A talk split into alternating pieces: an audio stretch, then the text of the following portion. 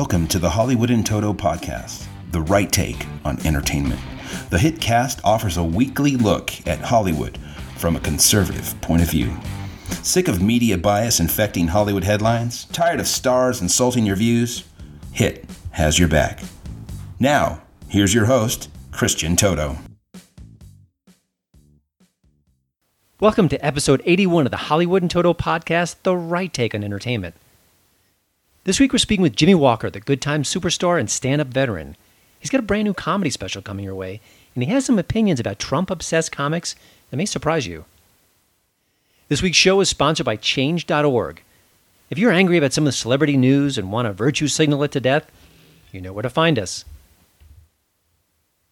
Before we begin, I wanted to talk a little bit about Sarah Silverman. You know, she burst onto the scene years ago as this beautiful, open faced comedian who talked like a sailor on shore leave. It wasn't just shock, though. It was funny shock. I've kind of grown tired of her shtick in recent years, but I've also noticed that she's unwilling to attack the PC police quite like her colleagues. Think Jerry Seinfeld and John Cleese. They do it time and time again. Silverman? No. You know what? She says, you know, times are changing, and these millennials with their safe spaces and crayons, they've got the right idea. We've got to follow them to be in step with the times. Pretty depressing, right? Well, she may be changing her tune. She recently tweeted in defense of her past jokes that involved pedophilia. It was all in good fun, of course, but you know, after James Gunn's gags got him canned from the Marvel Cinematic Universe, some industry types are running scared. Silverman may be one of them.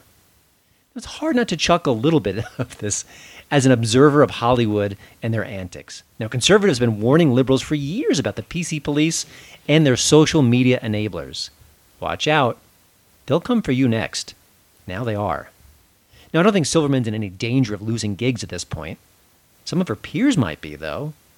Right now, someone is combing through a comedian's Twitter feed, desperate to find an inappropriate gag to bring up again, maybe get them in trouble, if not worse. Now, this isn't comedy, nor is it the way our culture should be behaving, but you know what?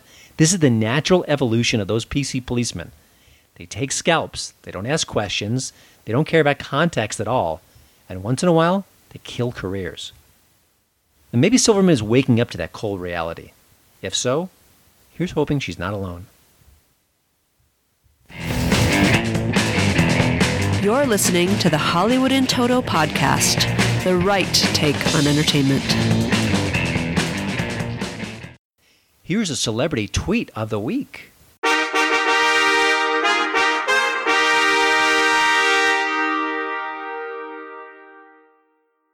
Week's winner is Laurie Kilmartin. She's an author, a stand up comedian, and someone who only thinks about steering cash to her liberal pet causes, apparently. Case in point, check out this tweet. How does Mark Zuckerberg not start every day with a massive apology to the American people, following by million dollar donations to Black Lives Matter, the ACLU, and Planned Parenthood? Every day. And of course, past Tweet of the Week winner Andy Richter happened to retweet that as well. You're listening to my daddy's podcast. Hey, still ate sandwiches with the crust cut off. My hit tip of the week is Laggies.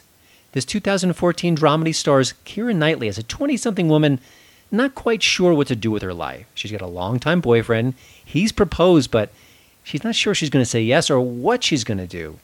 She's a drifter. She doesn't know what's going to happen next in her life or her career. Sound familiar? No, this isn't a John, Judd Apatow joint, but it's another story about a 20 something just set adrift. Usually it's the guys who are set adrift. This time it's a girl, played by Knightley. She ends up bonding with a local teen, played by Chloe Grace Moretz, and the girl's pappy, played by Sam Rockwell. Now, I'm not going to share what happens next. It's kind of an interesting series of events and kind of different characters having different relationships, but I found it really sly and charming. I love these three actors. I think they're excellent here and the script has just enough insight into the human condition to make it work. Now, is Laggy great? Oh, heck no. In a way, it's something a little bit better. It's a very nice surprise lurking in those Netflix streaming corridors. Give it a tumble, as one of my favorite right of center comedians might say. I think you'll enjoy it. Now, let's get to this week's Hitcast interview. It takes a sense of humor and humility to name your stand up special We're Still Here. It's just one reason Jimmie Walker endures 40 years after his breakout sitcom Good Times changed his life and ours. Could you possibly escape the word dynamite 40 years ago? I don't think so. Now he's teaming with fellow comedian Michael Winslow for the special, which debuts August 7th on just about every digital platform around. Now, you know, some sitcom stars come, they go, they fade from sight. Not Jimmie. He's been working steadily for decades, and along the way, learning just what makes Hollywood tick. And that's why I think you're going to enjoy this interview. He's not afraid to blast the PC police and describe just how they restrict content and comedy. Really hope you enjoy the Hitcast interview with the one and only Jimmie J.J. Walker. Well, Jimmie, thanks for joining the show. Uh, let's jump right into your new special. Um, we're still here. What? Let's give us a little tease. What, what can we expect from it? What, what, what sort of uh, make us really kind of tantalized about the special? Well, we hope it's funny. We think it's funny. It's the kind of thing we've been, uh, you know, we've been trying to do uh, specials for a long time, but you know, they haven't used us that much. Uh, so uh, there's a couple of guys, which is Brian Volk-Weiss, who does uh, a ton of them. He did this one, and Scott Montoya, and uh, we've been trying to do specials, but they have been kind of rejecting us. So what happened was they were doing a thing where uh, Brian does a whole bunch of them, like ten at a time, Uh-huh. and people kind of people kind of kind of kept dropping out. So uh, they were moving to a new venue to do this special, and they hadn't shot there yet. So they said we got to get the angles and you know all that camera stuff. And uh, they said, well, these guys are wanting to do a special Walker and his crew, so they uh, they said, well, we'll take a chance. And usually they're hour specials. This is 26 minutes uh, for Michael, 26 minutes for myself. So they they kind of said, let's take a shot. If it doesn't work, we'll just we'll just eat it and use the and use the other guys that we want to use, which is Louie Anderson and and uh, and and Darrell Hammonds and stuff like that. So I guess it turned out all right. So we can get it out on different platforms to see what's happening. And you know, the, uh, uh, Brian Volk and Scott, they have they have a, a ton of people. So we're out there, and and we'll see what happens. All right. Now, you've been a stand-up for a long time now. What are the subjects that these days are inspiring to you that can you, you just you can't wait to talk about them when you hit the stage? And are there any topics that you've been talking about for 40 years that, that just continually motivate I think the you? topics are the same. They're they're they're the same. The economy is the same, but I think the kids now, the language is the key thing now. You know, uh, uh, when I started, we never had this kind of language like this. So I think the reality is as as divided as America is, and as, as sanctimonious as they try to be, which you know, America is very R-rated now, R to X. But everybody will tell you they go to church, they have families, they have this. But you listen to the comedy and you go, "Really? You have a family? wow, really?" Uh-huh. So I just think that uh, language and sexual mores and all that, and you know, it's it's uh, we, other than the Vietnam War, this is the only time I can remember the anti that people are. And it's anti-Trump, anti-Trump, almost like anti-Vietnam now. Yeah. So I go back to that. Most of you kids don't remember the Vietnam War, but during my time, it was a big deal. Yeah. And uh, I think Trump is in that same bag as we speak. It's it's tough. It's tough. Yeah. Now, you're a registered independent and you're not bashing Trump like a lot of your peers. What reaction does the lack of Trump jokes get from your routine? I mean, do you do do your your you know peers in your comedy world do they talk about the fact that you're not as aggressive toward him or do they are they shocked are they happy Well, what's I think I think the Trump thing is is tough from the standpoint of uh, I do Trump stuff, but it's not as anti as everybody else. Everybody's just I don't even think they're jokes. They're just uh, strong opinions that they hate him. I'm not in that bag, yeah but uh, uh, I think it's just utter, absolute hate for one person. And like I said, it goes back to the Vietnam War thing. Mhm. Vietnam War, it was just total anti. You know, everybody was against it. I don't even know how it continued. To, and I think Trump's going to continue because uh, Hollywood and the big cities, you know, uh, the New York, Chicago, L.A., Boston, Seattle, those kind of cities, they're completely anti-Trump. In America, uh, you go out into the other, say, 40 states, Trump it has tremendous support. Yeah. Tremendous. Does that help you in a way? The fact that you're, in a way, your message is different than your peers at this point. I mean, can you kind of market that? In, in a, I mean, not that you need it, but I, I would think that's sort of a, a competitive advantage to be different than a lot of your competitors. Well, I, I, I, I don't, I don't look at it as competition as you know, there's just other people that are trying to be funny as they Mm. can, and and I think a lot of guys feel they can take off from their act for five minutes by by just saying Trump stinks. I'm not in, again. I'm not in that bag. Gotcha. We're talking with show business legend Jimmie Walker about his career, good times, and his new special. We're still we're still here with Michael Winslow. It's out August seventh on Amazon, Comcast, and many other platforms. You know, Jimmie, your first love was stand up. That's how you started your career, and you're still performing today. I- know social media changes things dramatically in many ways, but how is the industry different? I mean, from when you first began to where it is today? I think the industry, when I started, demanded universality of humor. They wanted people to be funny. I'm not sure that's the case nowadays. I think uh, I think uh, agency and management people are very important. They play a big part of it. The CAAs, the ICMs, the UAAs, uh, uh, all those people, UTA is what I meant to say.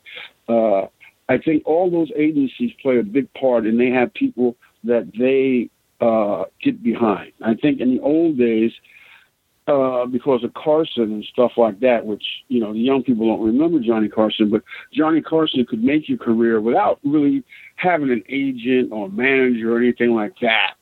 Uh, nowadays, I think you do need those kind of agencies to kind of get going, to kind of do it. Interesting. I think it's important. Yeah. I, I heard an interview with you on NPR, and uh, the interviewer was trying to spin Good Times, your classic show, into being problematic. Like, are there people angry with you? Was it, you know, perpetuating stereotypes? I was kind of curious. Is that line of questioning frustrating for you when you revisit a, a, beloved show and all of a sudden have to kind of judge it by modern standards? I mean, how do you kind of take that line of questioning? Well, people, you know, our show, uh, I think, was the first of its kind. But what it led to was a lot of people, uh, because of the complaining and the moaning and groaning, we really didn't have any any black shows for another ten years. And what they've done is they've eliminated because uh, the black people complained so much, they didn't want any poor black families on TV anymore.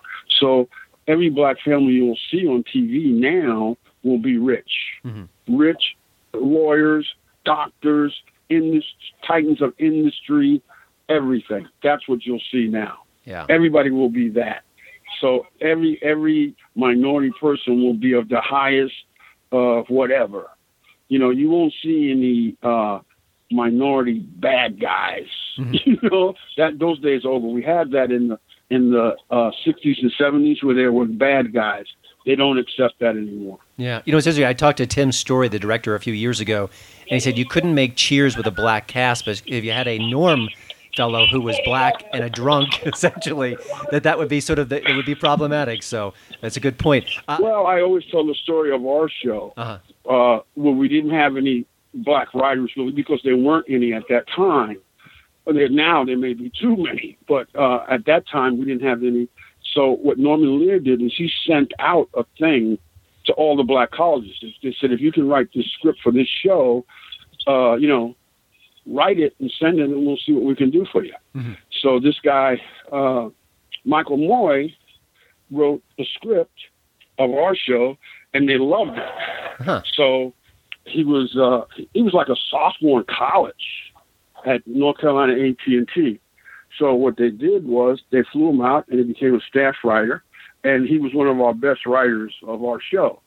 So when the show was over, what happened was uh, he went to do other things. He went on other shows, and he got a deal with Fox. Fox was new at that time, so it was ten years later after our show. So they decided NBC to do uh, the Bill Cosby Show. And Fox says, "Well, this show is so saccharine, so whatever, whatever, whatever. We need something to counter this show." So Michael had a deal. So they said, "Write a show that's black, that's the anti-Cosby."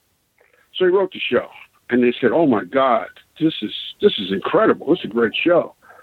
But Chris Albrecht and those guys said, "Well, we can't do it because the black people will complain."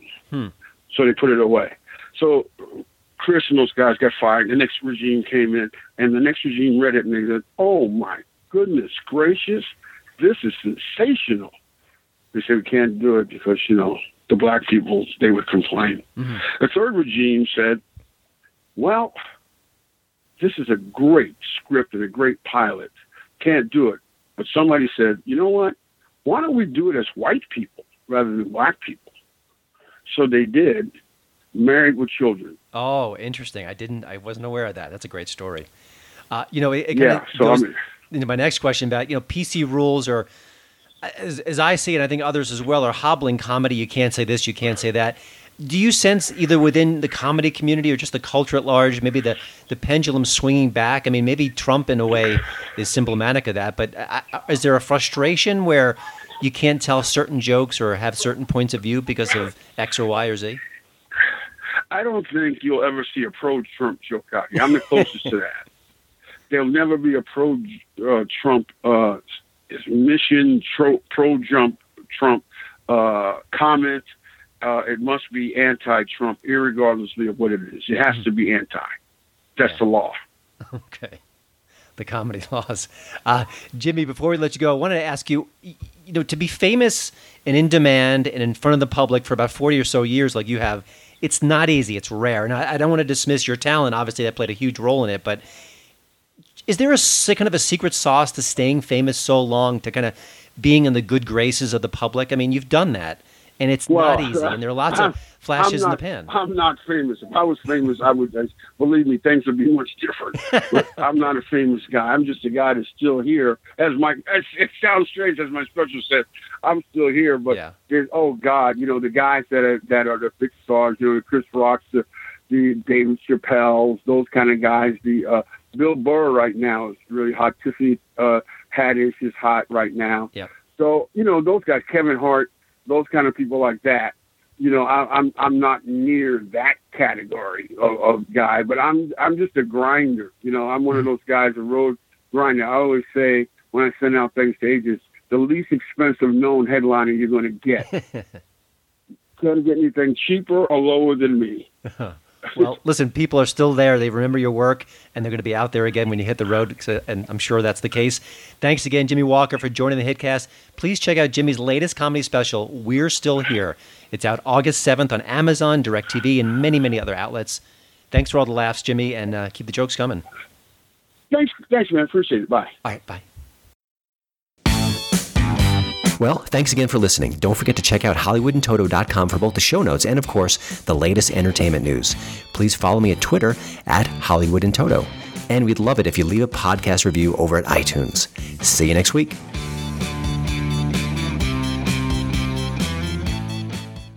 This episode is sponsored by Schwans.com. What are you having for dinner tonight? Hmm, good question.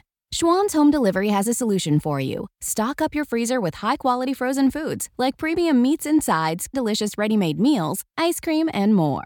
No subscriptions, no memberships, just a friendly yellow truck that's been delivering food for almost 70 years. Listeners of this show get a special deal. Get 20% off your first order with code YUM20. Check out schwans.com backslash YUM for details.